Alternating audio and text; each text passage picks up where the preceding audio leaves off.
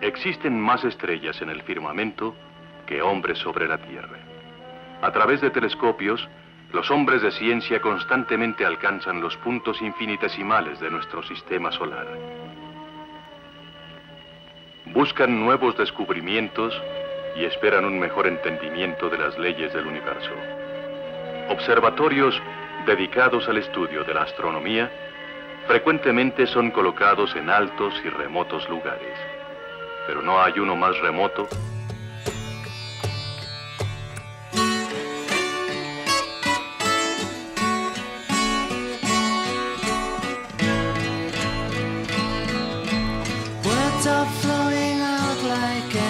rain into a paper cup.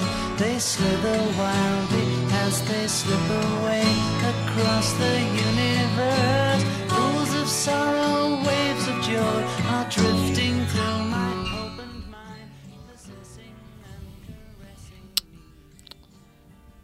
Venga, Emilio, pero, pero ¿a qué esperas? ¿Pero qué digo?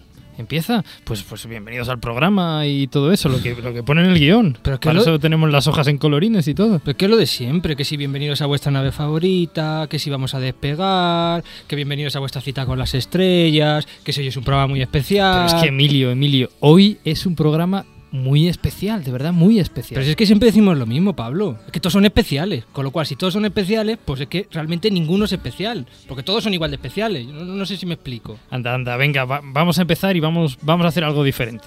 Sí, venga, Ana, pon otra de la sintonía, anda.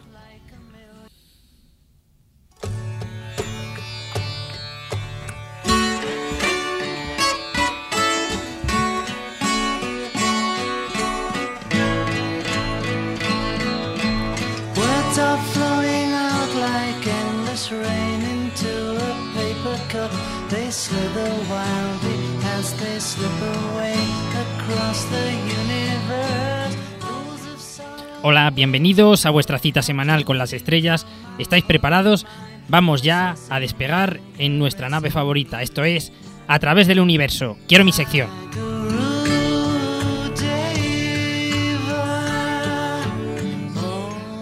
Y esto es lo diferente. Pues sí, envidia que tienes, Emilio. Y además, hoy es un programa muy especial.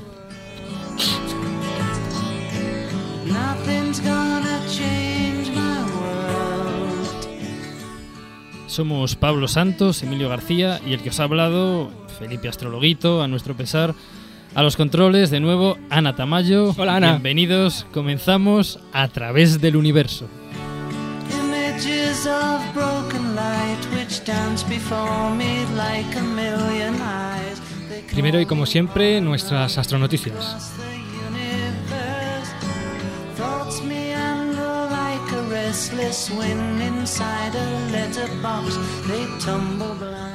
Y hoy dedicaremos prácticamente el programa completo a mirarnos al ombligo, porque vamos a intentar responder a la pregunta de ¿qué hacen los astrónomos?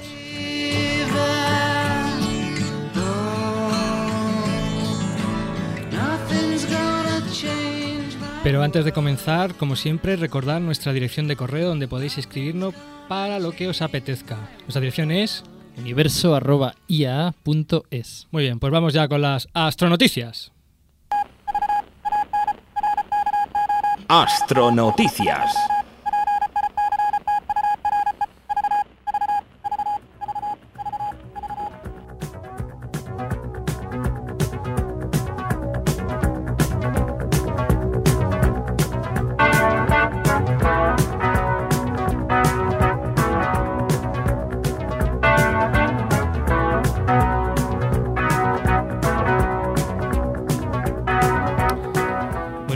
Con las astronoticias, recordar que hoy es la última semana de nuestro concurso. ¿En qué consiste nuestro concurso? Bueno, pues si reconocéis el grupo y el título de la canción de la música que suena de fondo de nuestras astronoticias, nos mandáis un correo electrónico a universo.ia.es y recibiréis un maravilloso regalo astronómico.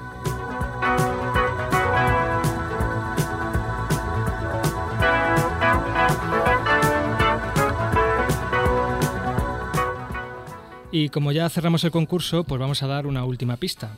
El título de la canción tiene mucho, mucho, mucho que ver con los rayos gamma. Y hasta aquí podemos leer. Pero bueno, ahora sí, vamos a comenzar con las astronoticias. Y bueno, hoy la primera astronoticia es obvia. ¡Ya estamos en primavera! La primavera trompetera ya llegó, ya me despido del abrigo. Las muchachitas me vacilan con sol. Niña, vente conmigo y toma, quema la goma, que suelta el aroma, pintando el aire de negra paloma. Por los callejones están creciendo muchas flores y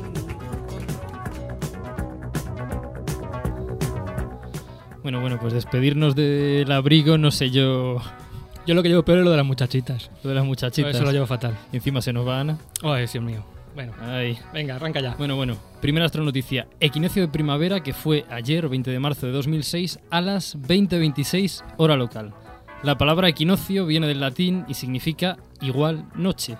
El equinoccio es cada uno de los dos puntos de la esfera celeste en los que la eclíptica, la eclíptica es el plano en el cual se encuentra la, la órbita de, de nuestro planeta, de la Tierra, en los que la eclíptica corta a el ecuador celeste. Digamos que el cielo es como que tuviera forma de esfera y el ecuador de este, cuando la órbita terrestre lo corta, lo corta en dos puntos, pues tenemos los equinoccios. Durante los equinoccios el Sol está situado sobre el ecuador celeste, teniendo la noche y el día la misma duración en cualquier parte del mundo.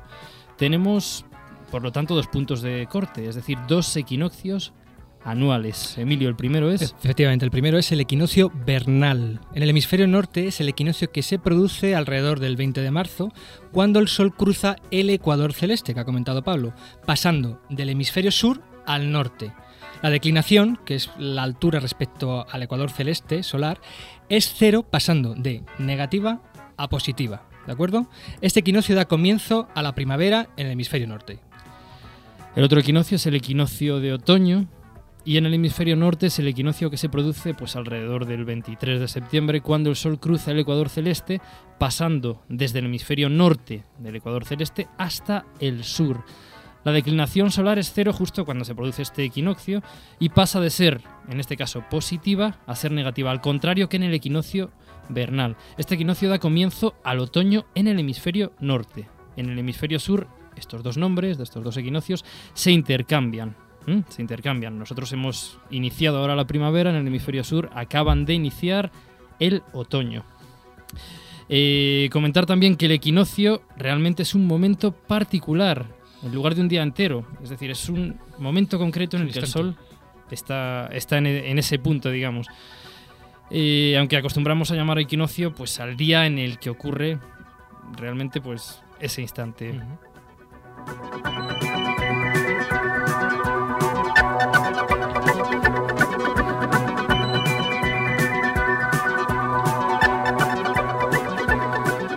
Bueno, pues vamos con la segunda y última astronoticia del programa de hoy. Miden con precisión por primera vez la masa de una estrella enana marrón binaria.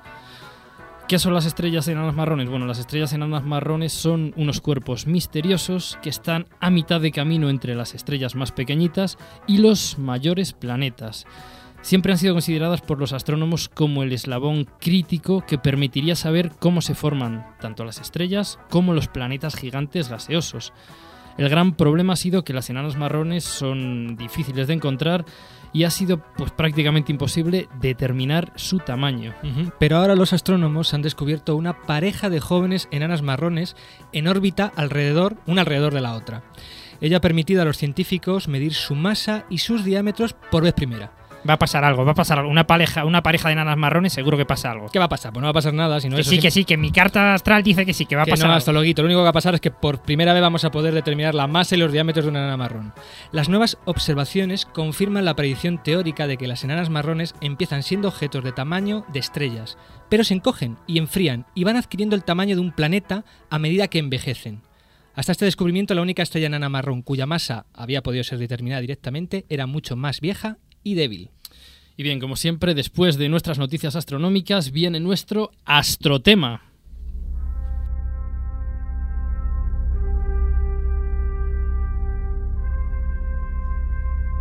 Astrotema. Muy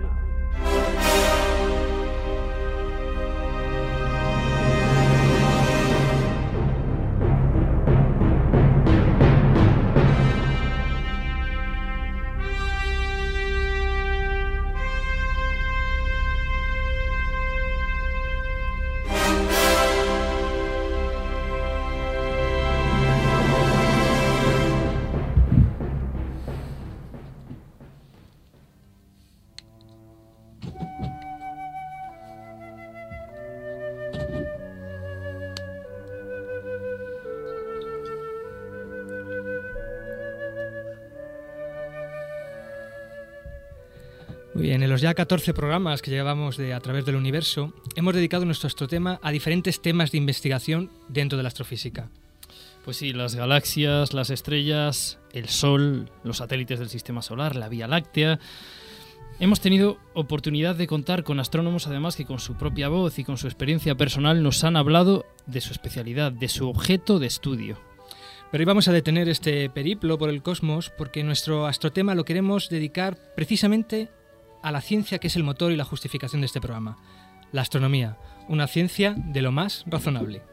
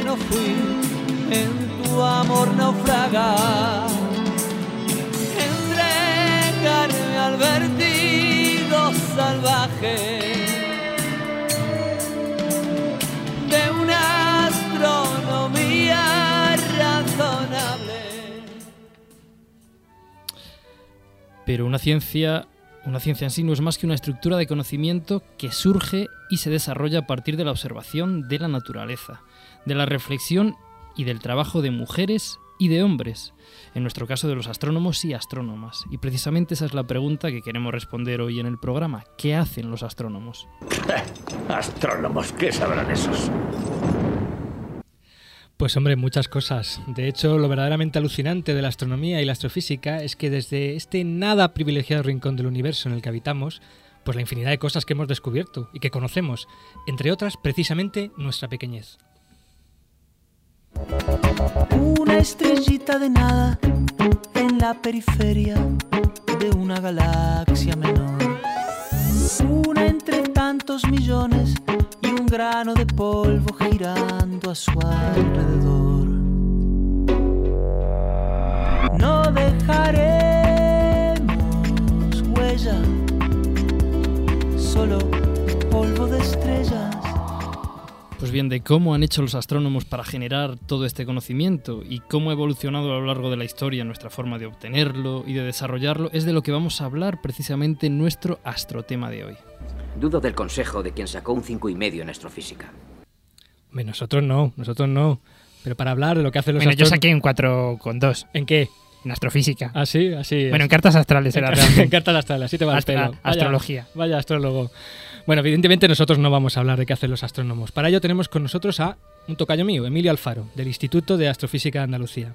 Precisamente Emilio dará una charla sobre este tema en el instituto el jueves 30 de marzo a las 19 horas, precisamente en el Salón de Actos del Instituto de Astrofísica de Andalucía. Que se encuentra en el, En camino, bajo de Huétor, número 50. Muy bien, lo recordaremos de todas formas a lo largo del programa. Bien, eh, Emilio Alfaro estudió física fundamental en Sevilla, finalizando en 1976. Ese mismo año se vino para Granada, donde se enamoró del albaicín y empezó a trabajar en el Instituto de Astrofísica de Andalucía, donde realizó la tesina sobre estrellas variables que defendió en Sevilla en 1977. Un año después comienza su tesis doctoral sobre el análisis de la estructura en densidad de la Vía Láctea. Las medidas para la tesis las realizaba en Basilea, en Suiza, sobre placas fotográficas tomadas en el Observatorio del Cabo. Durante seis meses se encerró en un sótano, a oscuras, donde solo brillaba la lámpara de un fotómetro y había un maravilloso olor a escuela antigua, a lápiz y a zurrapas de gomas de borrar. Allí, según sus propias palabras, se dio cuenta de la inmensidad del universo y la pequeñez del ser humano. Y después de medir la friolera de 30.000 estrellas que nos comentaba antes, Emilio, 30.000 estrellas a ojo, ojo al dato, Ojo al dato, ¿eh? una detrás de otra. una detrás de otra. Emilio defendió su tesis doctoral en 1981, poco después de un intento de golpe de Estado. En octubre de 1981 empieza su vida como profesor universitario en la Facultad de Química de la Universidad de Cádiz. En 1986 toma posesión de una plaza de profesor titular de astronomía y astrofísica en la misma universidad de Cádiz. Y en 1987 vuelve de nuevo a Granada con una plaza de científico titular del CSIC. En 1991 pasa un año en el Departamento de Astronomía de la Universidad de Boston. Actualmente dirige el grupo de sistemas estelares del Instituto de Astrofísica de Andalucía, donde es jefe del Departamento de Radioastronomía y Estructura Galáctica. Además, también es vicepresidente de la Sociedad Española de Astronomía. Vulgarmente conocida como SEA. La SEA. Bien, respecto a sus líneas o su línea de trabajo, bueno, desde que conoció la Vía Láctea se enamoró perdidamente de ella. Le pasó algo parecido a lo que le pasó con el Albaicín. Se enamoró de ella y, y- intenta responder o está intentando responder a preguntas del tipo cómo se formó, qué estructura tiene, cómo evoluciona y ha evolucionado. Le gusta la investigación y la divulgación. En cuanto a aficiones, pues algo que comparto totalmente con él. Como- según en sus propias palabras, como diría Fellini, está voluptuosamente abierto a todo.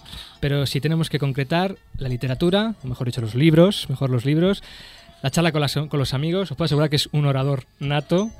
Y bueno, si ya nos ponemos un poquito en el deporte, dice, dice él que hace un poco de tenis. Pero vamos. Hola Emilio, ¿cómo estás? Bueno, buenas Muy tardes. bien, encantado de estar con ustedes aquí. esta tarde. Muchas, muchas gracias. Bueno, como muchas otras ciencias, el principal motor de la astronomía es la observación de la naturaleza. En el caso de la astrofísica, la observación del cosmos. Soy astrónomo. ¿Entiendes? Verás, mi trabajo reside en encontrar pautas en cosas que parecen completamente fortuitas. Ajá. Bien, pues la he encontrado. He encontrado una pauta. Todo está en los datos. Bien, y Emilio, esa es, digamos, una de las principales labores de un astrónomo, ¿no? La de recoger esos datos. Bueno, yo la, la- la pregunta esta de, de qué hacemos los astrónomos y es la que me da un poco de, de el título a la charla que vamos a tener dentro del de, próximo jueves, ¿no? El próximo, la semana que viene, eh, me viene de una vez que, que tuve, bueno, pues el gusto, el honor y un poco el reto de dar una charla a dúo con el astronauta Pedro Duque. Eh, de tal forma que eh, yo intentaba distinguir qué era un astronauta de un astrónomo. En el sentido de que la gente, todo el mundo conocía a Pedro Duque y a mí no me conocía absolutamente nadie. ¿no? O sea, yo creo que, que la gente iba a pensar a ver, que este, este es el astronauta gordito que no vuela y, y mientras que a Pedro lo conocíamos. Entonces tenía que distinguir un poco qué era lo que pasaba, qué, qué diferencia había entre un astronauta y un astrónomo. Y la verdad me puse a pensar cómo yo definiría ante el público que tenía en la sala qué es lo que hacemos los astrónomos. Y el símil más parecido que se, que se me ocurrió es el de, bueno, pues somos algo muy similar a un decodificador de Canal Plus, al kit completo. Es decir, somos la antena más el decodificador. Y lo que nosotros intentamos es precisamente decodificar la luz que observamos en todas las longitudes de onda. Esos serían nuestros datos realmente. Exactamente. Es decir, esto es algo que por repetido, eh, bueno, pues yo cre- creo que es necesario todavía manifestarlo claramente para todos nuestros oyentes. En el 99,9% de los casos, la única información que recibimos del universo es su luz. Su luz en todos los aspectos. Cuando digo luz, digo luz visible que ven nuestros ojos, digo ondas de radio como estas que están llegando actualmente a vuestros transistores y a vuestros receptores, digo también rayos X, que lo veis, que no son capaces de ser vistos por nuestros ojos, pero son capaces de, eh, digamos, impactar sobre placas fotográficas y ser reveladas en placas fotográficas, y todo el espectro electromagnético, desde estos rayos X hasta precisamente las ondas de radios del tamaño del Everest, del tamaño de, de kilómetros. Esa información es la que actualmente tenemos y la que intentamos decodificar para ver qué es lo que la está produciendo y qué es lo que ha atravesado hasta llegar a nuestros detectores. Esa es la labor que estamos haciendo. Muy bien, así que como bien dice Emilio, los astrónomos han funcionado a lo largo de la historia como auténticas antenas, escudriñando el universo, recogiendo la señal e intentando decodificarlas. Vamos, como auténticos diales de radio.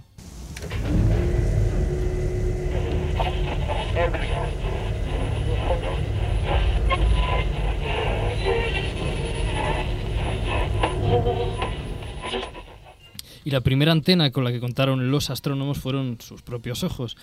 Y con su curiosidad para intentar comprender y explicar qué eran esos puntos brillantes y misteriosos que habitaban en el cielo y por qué de sus movimientos. Tú no te olvides nunca de mirar las estrellas, estés donde estés. Y han sido muchas las civilizaciones que no se olvidaron de mirar al cielo.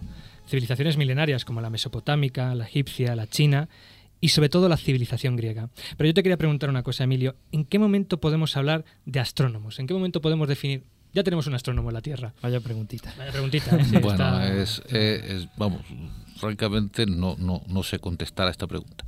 Eh, sí resulta claro que, como tú bien has dicho en esta introducción a la pregunta, eh, existen, eh, existen eh, ficheros, digamos, existen notas, recuerdos de civilizaciones tales como la China, la egipcia y principalmente la mesopotámica, la caldea en concreto, donde las primeras tablillas cuneiformes, donde aparece por primera vez la- la escritura, aproximadamente 25 siglos antes de Cristo, eh, tratan precisamente de observaciones del cielo y de su interpretación, esto te lo digo también para Felipe, que se ponga contento, su interpretación astrológica. Es decir, las primeras observaciones Bueno, bueno, si del es que cielo. nuestra ciencia es mucho más que antigua eres, que, eres que- que milenario. la vuestra. No te lo he dicho yo, hombre. Milenario, como el halcón.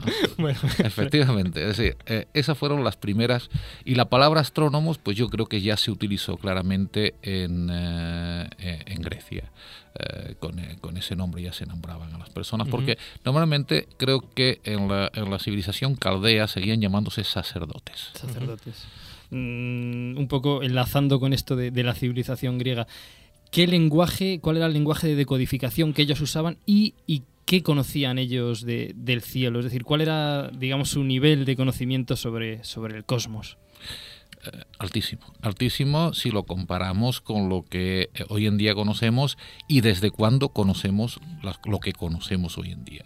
O sea, si hacemos una especie de planificación temporal de los descubrimientos en astronomía, vemos que lo que se descubrió aproximadamente cuatro siglos antes de Cristo, mm, durante mucho tiempo ha sido el conocimiento, durante mucho tiempo, vamos, tanto como aproximadamente 14 siglos, ha sido lo más alto que se ha llegado en conocimiento astronómico en la historia de, de esa parte de la humanidad. Y eso, y eso que se quemó la famosa biblioteca de Y eso que se quemó, solo nos han efectivamente. llegado Efectivamente, legajos. Hay de- muchísimos, hay muchísimos libros que se supone fueron escritos por astrónomos, de los cuales solo existen referencias en libros posteriores, pero que nunca se han podido encontrar.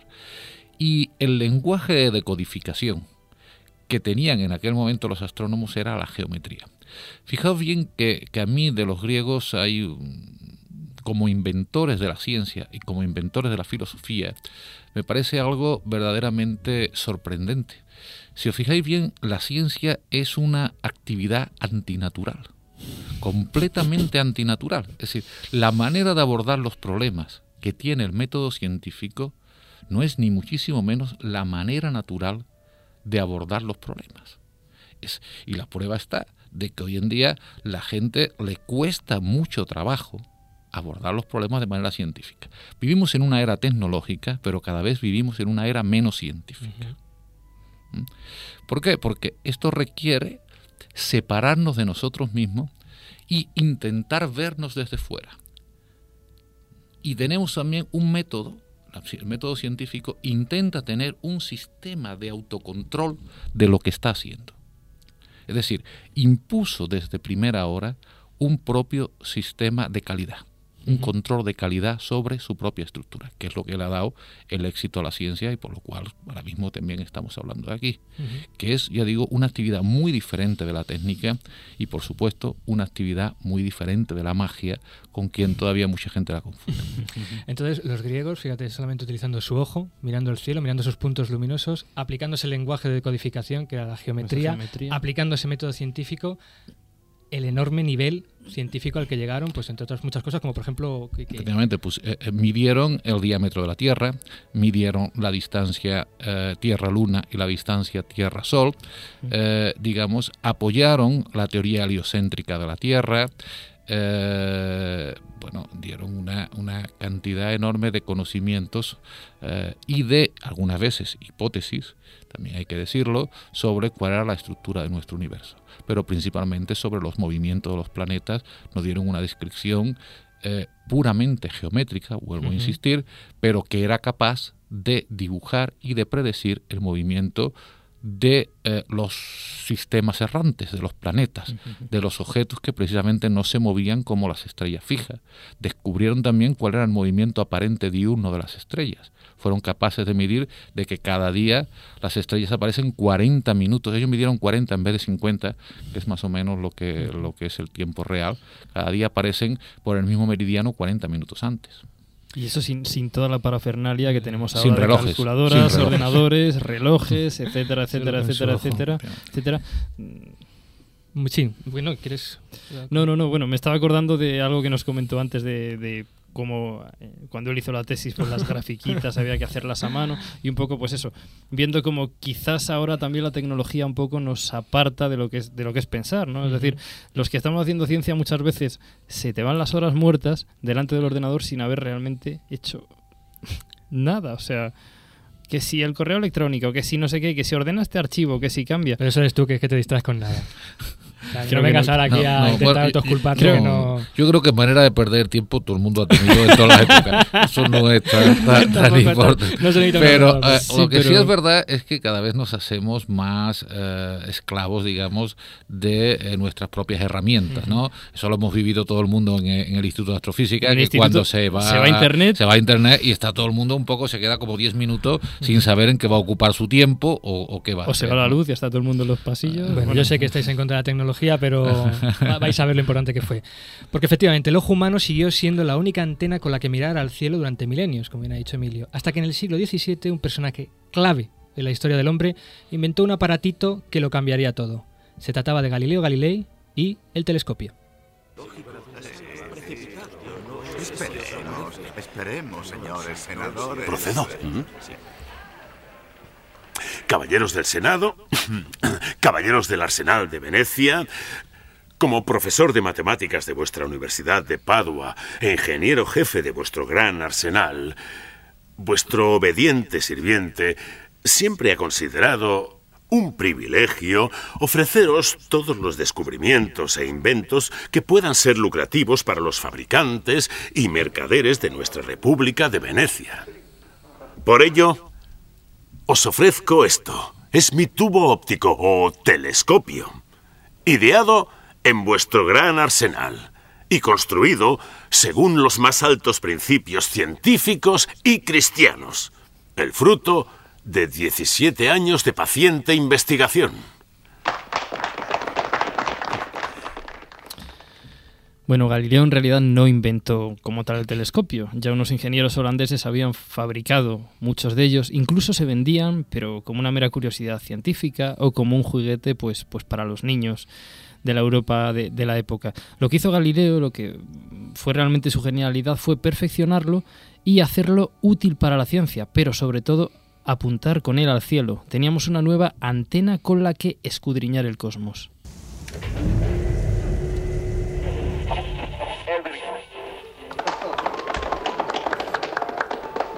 No sé si podré soportar esta farsa. Tú sabes que es más que un chisme para ganar dinero. Anoche lo enfoqué hacia la luna. La astronomía no ha avanzado nada en tres generaciones por falta de algo así. Y esto fue realmente así, ¿no, Emilio? ¿Qué, qué, supuso la invención del telescopio para la, astronomía? supuso un cambio de paradigma tremendo eh, eh, en dos aspectos. O sea, la, para mí la importancia de Galileo en la, en la astronomía no solamente fue que eh, mejorara el telescopio que le llegaba y lo mejoró bastante y apuntara al cielo y tomara nota de lo que apuntó, sino que también tuvo tuvo la ah, audacia intelectual de ponerse en contra de todo lo que era el pensamiento, eh, digamos, preponderante en aquel momento. Fijaos bien que en la- eh, a finales del 16, principios del 17, Europa seguía siendo aristotélico atomista. Es decir, todo era el conocimiento que se daban en las universidades respecto a la física y la astronomía era puramente aristotélico. De tal forma que todos los objetos celestes eran perfectos y no podían ser mutantes como los que observamos aquí. Recordar que, por ejemplo, la teoría de Aristóteles respecto a la Vía Láctea era una complicadísima interacción entre los elementos, los cuatro elementos que provenían de la Tierra, en interacción con el éter, en fin, algo que no permitía eh, considerar a la Vía Láctea, que era algo irregular, eh, con manchas pertenecientes a la esfera cristalina, que tenía que ser algo perfecto. Galileo lo primero que hizo, por ejemplo, es romper la autoridad de Aristóteles, demostrar que la Luna tenía cráteres y eh, tenía montañas, que no era una una esfera cristalina perfecta y que por lo tanto Aristóteles se podía equivocar y si se podía equivocar, podíamos buscar otras verdades. Esta para mí fue la principal aportación de Galileo a la astronomía y a la ciencia en general. El romper, digamos, eh, esa especie de eh, monopolio de la ciencia aristotélica que tenía lugar en el siglo XVI que aparte del descubrimiento de los cráteres de la Luna, ¿qué otros descubrimientos importantes se realizaron en esta primera etapa del telescopio aplicado a, la astronomía? Pues por ejemplo los satélites de, Júpiter, los satélites mediceos, que los puso en honor de, Lorenzo de Médicis, que fue digamos eh, su mentor, quien le pagaba el sueldo. Eh, después también fue, fue la primera persona que observó eh, los anillos de Saturno, pero su telescopio era tan malo que los interpretó en realidad como tres cuerpos, como si Saturno eh, fuera un sistema triple. Y así él lo dibuja y lo pinta en su Mensajero Sideral, que fue, digamos, el libro con el que eh, expuso sus primeras, sus primeras observaciones astronómicas con el telescopio. ¿no? Y, digamos, también por primera vez propuso cuál era la verdadera naturaleza de la Vía Láctea que la Vía Láctea no era una mancha lechosa producida por la interacción entre el fuego y el éter, sino, digamos, una gran aglomeración de estrellas que era vista como una mancha lechosa porque nuestros ojos no tenían el poder de resolución que su telescopio le dio. Y además el sol también, que lo hemos comentado alguna vez, las manchas solares, lo que le costó efectivamente, quedarse, efectivamente, ciego. Los quedarse, ciego y, bueno, también fue algo que se oponía también a, claro, claro, por supuesto, a, la inmutabilidad y perfectibilidad, no sé si se dice así, me lo acabo de inventar, de, las esferas celestes, ¿no? Efectivamente. Muy bien, el telescopio abrió un mundo nuevo, lleno de misterios, una enorme cantidad de información que de nuevo había que descodificar.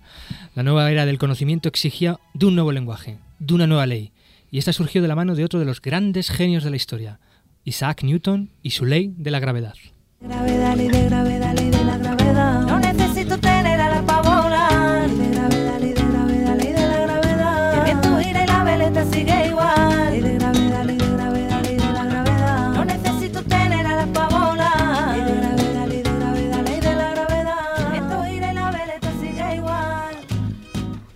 Das cuenta que aquí tenemos hasta la ley de la gravedad por bulerías. Sí, sí, sí, que bueno, no- incre- Venga, increíble. que mezclamos todo, tío, todo fusión. In- increíble, increíble. Emilio, ¿qué, qué supuso esta ley de la gravedad, esta aportación de Newton para el mundo de la astronomía? Bueno, yo, yo creo que había una... eh, a Isaac Asimov le hicieron una pregunta alguna vez de, de, eh, que nos dijera cuáles eran los, los mayores científicos en, en la historia de la humanidad. ¿no? Y él siempre respondió de una forma que yo comparto y que digamos le tomo y, y le parafraseo aquí. ¿no? Que si me, diera, si me dijeran que tres científicos han sido los mayores científicos de la humanidad, tendría un problema. Si me preguntaran por uno, no tendría ningún problema. Ha sido Isaac Newton. Isaac Newton probablemente ha sido el mayor científico. Pero que es porque se llamaba como él, yo.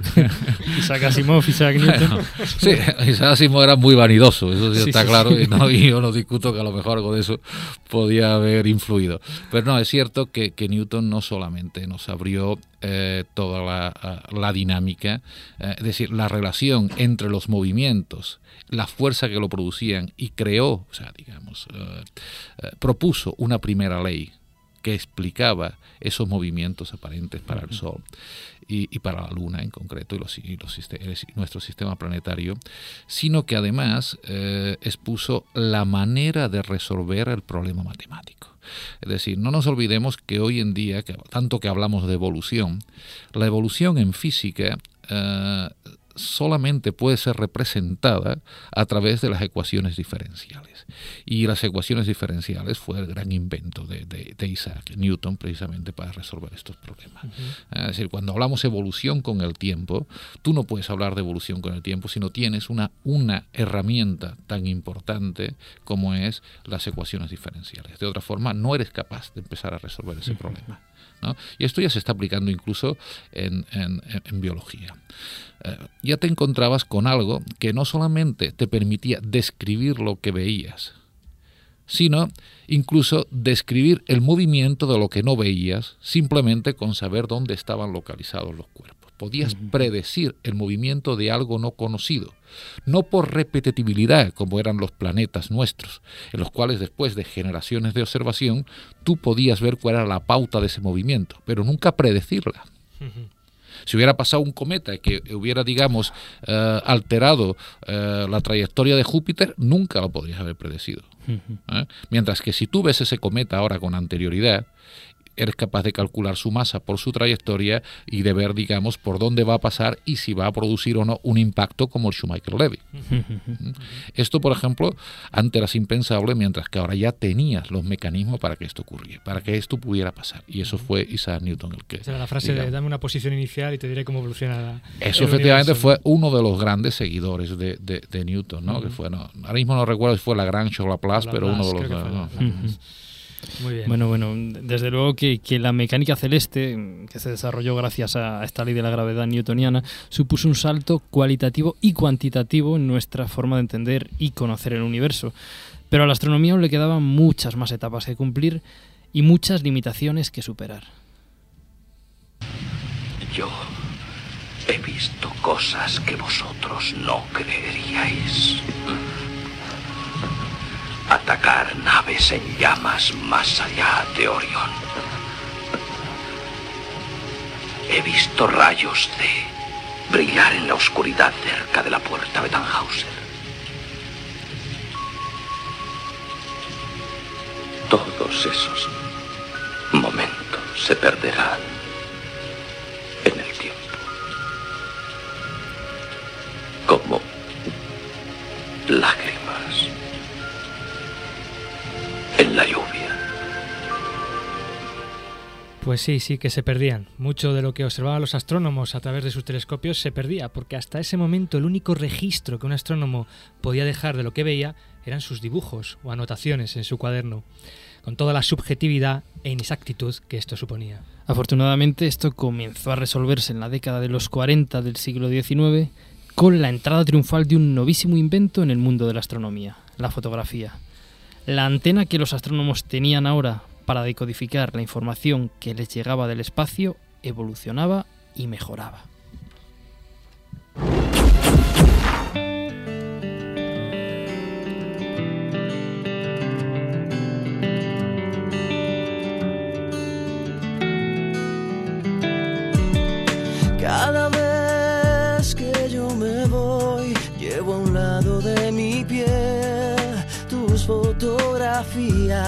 Para verlas cada vez. Que tu ausencia me devora entero el corazón.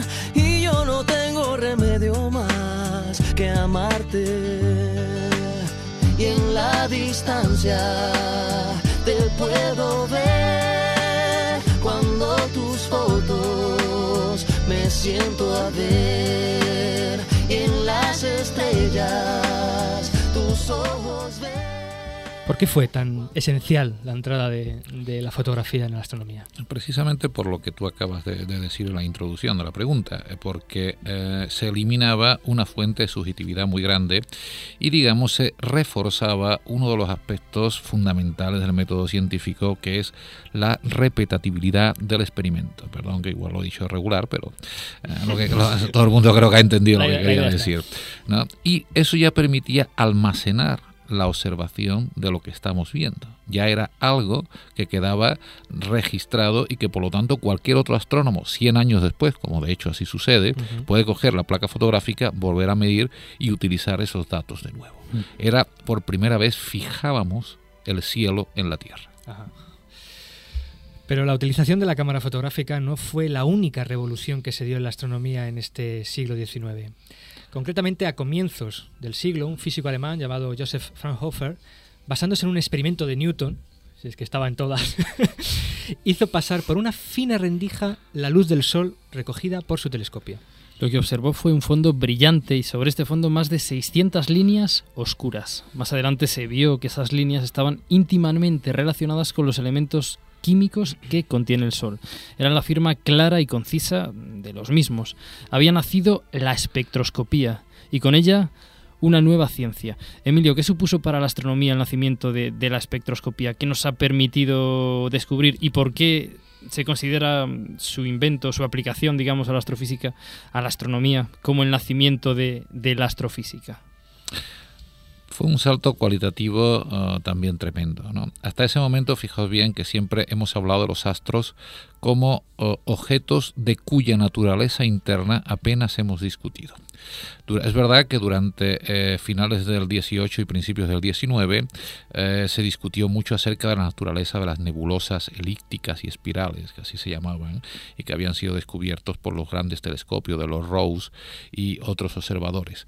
Pero eh, no podíamos todavía tener ninguna información acerca de qué naturaleza estaban formadas las estrellas y otros astros que estábamos observando.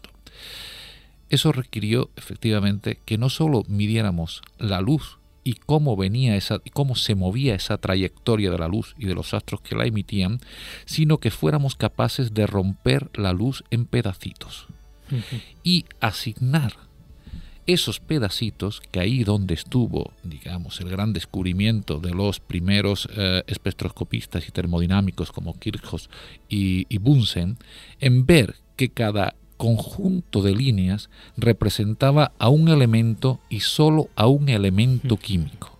Por lo tanto, a una información que antes no teníamos era, era posible determinar la composición química de los objetos celestes.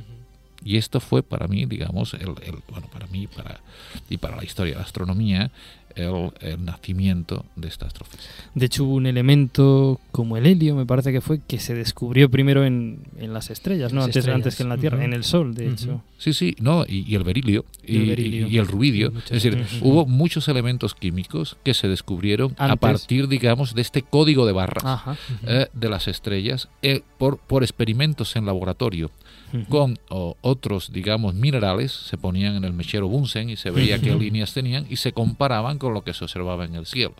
De hecho, en el primer espectro de Fraunhofer, Fraunhofer le puso unos nombres y unas letras a, los, a sus líneas y a una le puso la letra D Posteriormente se vio que esa línea correspondía al sodio y hoy todavía históricamente se le llama a la línea D del sodio a esa línea que se descubrió en el Sol, ¿no? Es decir, queda todavía restos de eh, la nomenclatura de Fraunhofer en nuestros espectros actuales. Muy bien, la astrofísica ha ido creciendo y creciendo y bueno, pues hemos descubierto que los objetos celestes también emiten radiación que no es visible, que como en un dial de radio emiten en otras frecuencias, en otras longitudes de onda y los astrónomos han ido desarrollando nuevas antenas capaces de observar el universo no visible. Además, muchas de estas antenas han abandonado el suelo terrestre y se han adentrado más allá de la atmósfera, como el telescopio espacial Hubble. STI, aquí el director de vuelo. Quiero el Hubble en marcha ahora mismo. Entendido. ¡A mover el Hubble!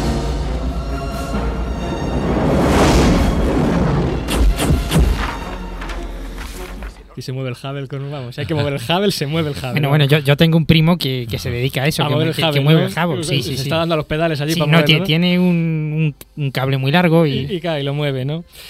Bueno, ¿por qué hay que gastarse la pasta que hay que gastarse a veces para sacar eh, telescopios fuera de nuestra atmósfera? Porque gracias a Dios tenemos precisamente una atmósfera. La atmósfera es muy buena para el astrónomo y muy mala para la astronomía. Es decir, la atmósfera nos permite que vivamos y pero a la vez pues nos quita las uh, longitudes de onda más energéticas donde digamos o sea el problema de la de, de, por qué observamos y por qué queremos observar en tantas longitudes de onda es porque los fenómenos físicos que acontecen en el universo son de muy variada naturaleza. Entonces, digamos, hay fenómenos físicos que emiten en una determinada longitud de onda y otros que emiten en otra, principalmente. Por lo tanto, perderíamos una gran información de lo que está ocurriendo si solamente limitáramos nuestra luz a lo que ven nuestros ojos o a lo que ve nuestra placa fotográfica. Por lo tanto, como ya digo, la atmósfera tiene tres efectos negativos sobre la astronomía. Una de ellas es que elimina muchas longitudes de onda, solamente nos deja ver unas pequeñas ventanas en el infrarrojo y en el óptico y en el radio. Por otro lado, nos deforma la imagen la atmósfera eh, no, no, es una buena lente. De hecho, es un conjunto de lentes convectivas que nos deforman bastante, lo que llamamos los astrónomos con una palabra inglesa, el sin.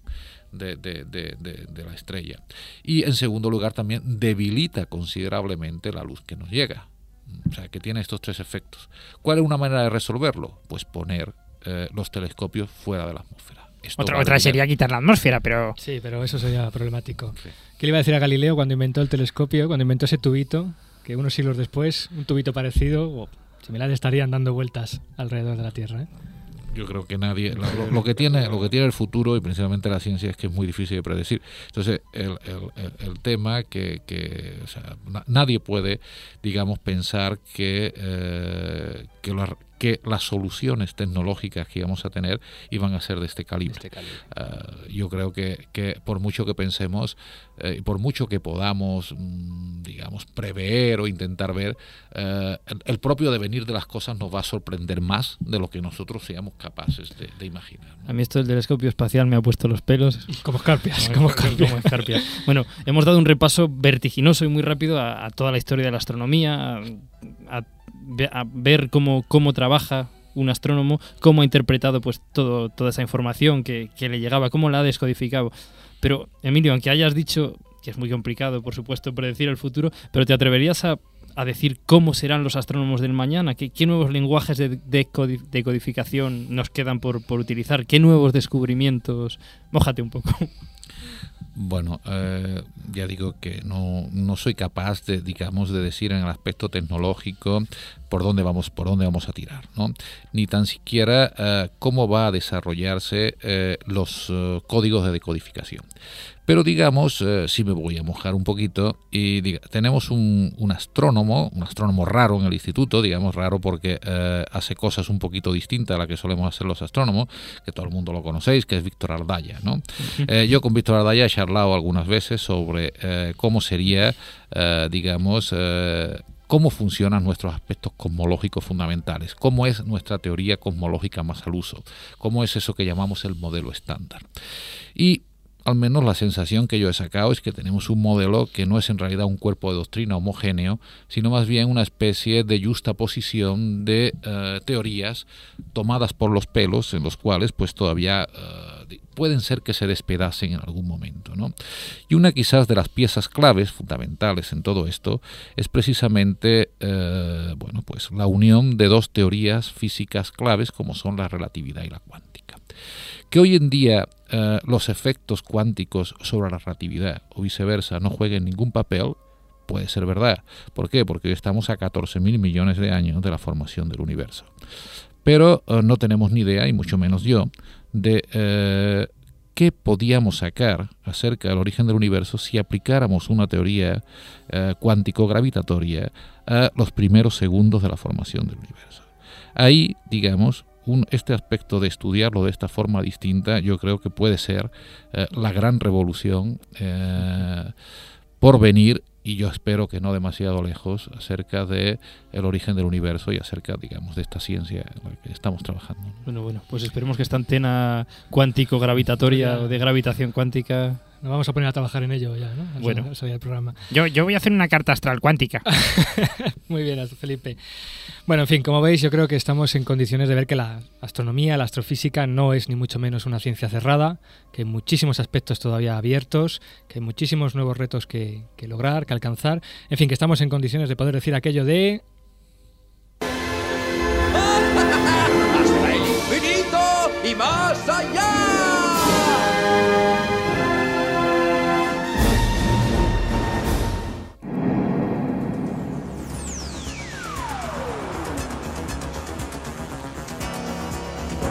Bueno, bueno, pues decía que bueno, antes de despedirnos de, de Emilio Alfaro, al que agradecemos pues habernos acompañado, habernos explicado Habernos tam- instruido. también, sí, sí, sí, bueno, yo creo que el, el programa que más calladicos hemos estado, Estábamos, ¿eh? Estábamos escuchando Hasta Felipe ha estado calladito. Anonadado, ¿eh? sí, sí, se, se ha Felipe portado, se ha se ha portado también, ¿eh? se ha portado. Bueno, recordar la, la charla, charla. Que, que- que sobre este tema, sobre qué hace un astrónomo, pues, pues va a impartir Emilio Alfaro en, el Instituto de Astrofísica de Andalucía, Camino Bajo de Huetor número 50, el próximo jueves 30 de marzo a las 7 de la tarde, con el título pues precisamente de ¿Qué hacen los astrónomos? Y como siempre decir que si vais de parte, si os acercáis cuando entráis al instituto a la recepcionista, a Carmen, que desde aquí le mandamos un saludo, si os acercáis y decís que vais de parte del programa a través del universo, pues tendréis un regalito por escucharnos. Bueno, darte las gracias de nuevo, Emilio. Ha sido, creo que, fantástico el repaso este a la velocidad de la luz que hemos dado a toda la historia de la astronomía. Nos lo habíamos propuesto que íbamos a ir desde los griegos hasta el telescopio espacial Hubble y más allá todavía. O sea que, y lo hemos logrado. Pues gracias a ustedes, yo he estado muy a gusto ya, como ya digo, hablando de algo que me encanta hablar. Bueno, Muy bien, así que yo creo que, como siempre, la canción. tu canción favorita que se llama Koto Song de Dave Brubeck y de un disco que se llama exactamente igual, Koto Song.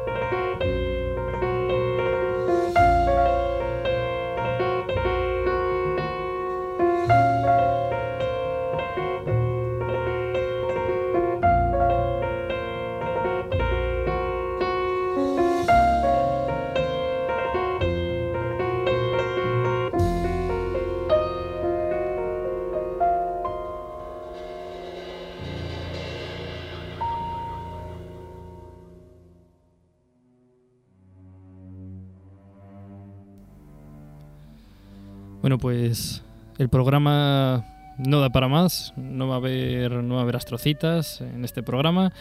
Y bueno, antes de despedirnos, o después, después de, que nos despidamos, pues queremos, queremos leer un cuento de, un compañero, de Lucas Lara, eh, al que desde aquí, pues bueno, le queremos mandar todo nuestro, nuestro cariño y, y todo nuestro, nuestro apoyo. Eh, como siempre, antes de, de leer su cuento, el cuento de, de Lucas Lara, pues bueno, eh, recordar... Sí, recordar como siempre la dirección de correo a la que podéis escribir para preguntar cualquier cosa, ya lo hemos dicho muchas veces, hay 150 astrónomos a vuestra disposición.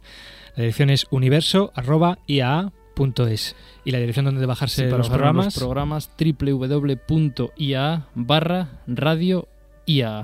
Y ya sabéis que tenéis un blog de- del programa y un podcast. Basta en el Google echar a través del universo eh, podcast, memoria de acceso aleatorio. No, basta con poner memoria de acceso aleatorio y, Y ahí pinchamos en el enlace, el enlace a través del universo, universo, exactamente. y, y bueno, ya nos, nos podemos conectar a- al blog y, y bajarnos o suscribirnos al, al podcast. Muy bien, un besazo para todo el mundo porque ya no vamos a volver a antena. ¿Y quieres decir algo, Felipe? ¿Pablo? Eh, yo no, yo no. Ah, bueno, pues ya está. Que nos despedimos, que volveremos la semana que viene y un beso muy fuerte para todo el mundo.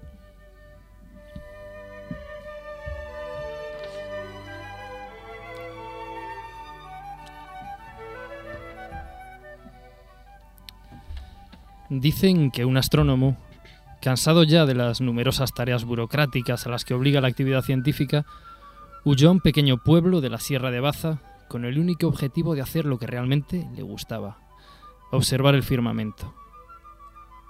Una maleta con más libros que otra cosa y un pequeño telescopio eran todo su equipaje. A pesar de mantenerse deliberadamente al margen de la vida del pueblo, al poco tiempo de llegar era ya famoso entre los vecinos. Ciertamente, la figura de aquel extraño sobre la pequeña colina junto al cementerio, en vela noche tras noche y mirando a través de su telescopio, no pasó desapercibida entre los vecinos. Los primeros días, aquello no dejaba de ser algo anecdótico, motivo de conversación en las más diversas tertulias e incluso gracioso para algunos. Pero con el paso del tiempo, los vecinos cayeron víctimas de una irreprimible curiosidad. Sentían la necesidad de acercarse al astrónomo para averiguar a qué se dedicaba. Así pues, y a pesar de las advertencias del cura, que tardó pocos días en acompañarles, los vecinos se acercaban todas las noches a la colina con gran sigilo y observaban al astrónomo en su tarea, escondidos para pasar desapercibidos. Pero aquella noche fue distinta. Después de una larga reunión, los vecinos tomaron la determinación de dirigirse a la colina. Se acercaron con decisión al astrónomo y una vez allí alguien le preguntó ¿Qué estás mirando? El astrónomo, sin retirar el ojo del ocular del telescopio, contestó Una tetauri. Los vecinos se miraron entre sí y tras un largo silencio alguien volvió a preguntar ¿Una te qué? Una tetauri. Se trata de una estrella de formación muy reciente, muy luminosa y con unos vientos estelares muy intensos, explicó el astrónomo con gran excitación. Los vecinos no salían de su asombro, y tras algunos gestos de resignación y compasión, una vecina lo cubrió con una manta, mientras otro lo protegió bajo su paraguas. Hacía tres días que no paraba de llover. Entre todos, y a pesar de los gritos y maldiciones del astrónomo, lograron llevárselo al bar del pueblo para darle un caldito caliente. Sin duda, se trataba de un nuevo caso de fiebre cefeida.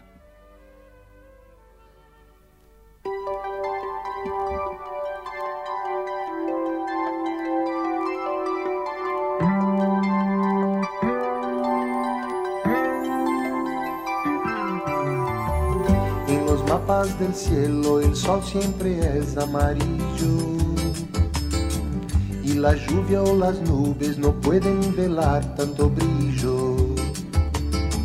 Ni los árboles nunca podrán ocultar el camino de su luz hacia el bosque profundo de nuestro destino.